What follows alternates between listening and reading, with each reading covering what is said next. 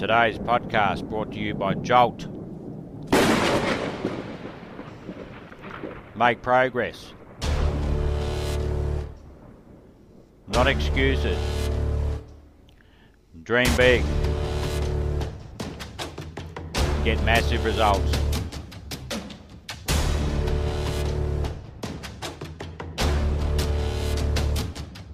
See, I, I have no education. I applaud all of you with your education. I've seen them talking to so many men who have in corporate America and all. I, I'm, I'm, I'm in awe of that because I don't have that. But you sit here and you take what you have, and it could be so much more if you would ask. See, you have not because you ask not. When the last time you really asked him for something? Or do you keep making requests that's inside the confines of your paycheck? When you gonna get outside of that? Didn't I just tell you God ain't in your paycheck? Didn't I just tell you he ain't in your job title?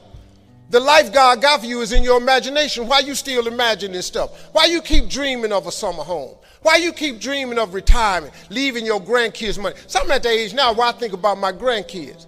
I got seven TV shows. Dog, I only need one. One show pay me enough money. I need th- four for my wife. four of them is for Marjorie. The other three is for the grandkids. I just need one. I do not live my life in the confines of what anybody says to me. I let my imagination go, and now imagination is a preview to life's coming attraction.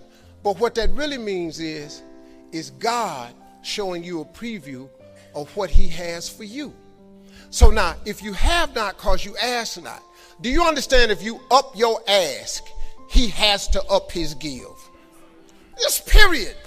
This is simple stuff that anybody can apply. You ain't even got to have no degree to do this. You don't even have to have no money to do this. You can start this today and change your whole game because you're going to need grace and favor anyway. You need the dream, the faith, and then he put his grace and favor on top of. You gone. But you got to ask for something. If you up your ask, he got to up his give. Period. You have not because you ask not. Quit asking God for little bitty stuff. Lord Jesus, help me make my rent. Don't he always?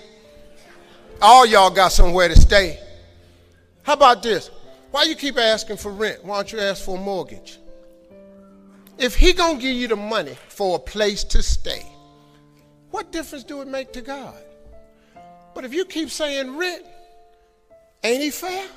He keep giving you rent. If you ask for a mortgage, he'll give you a mortgage. But you have not because you ask not. Lord Jesus, help me fix my car so I can make it to work.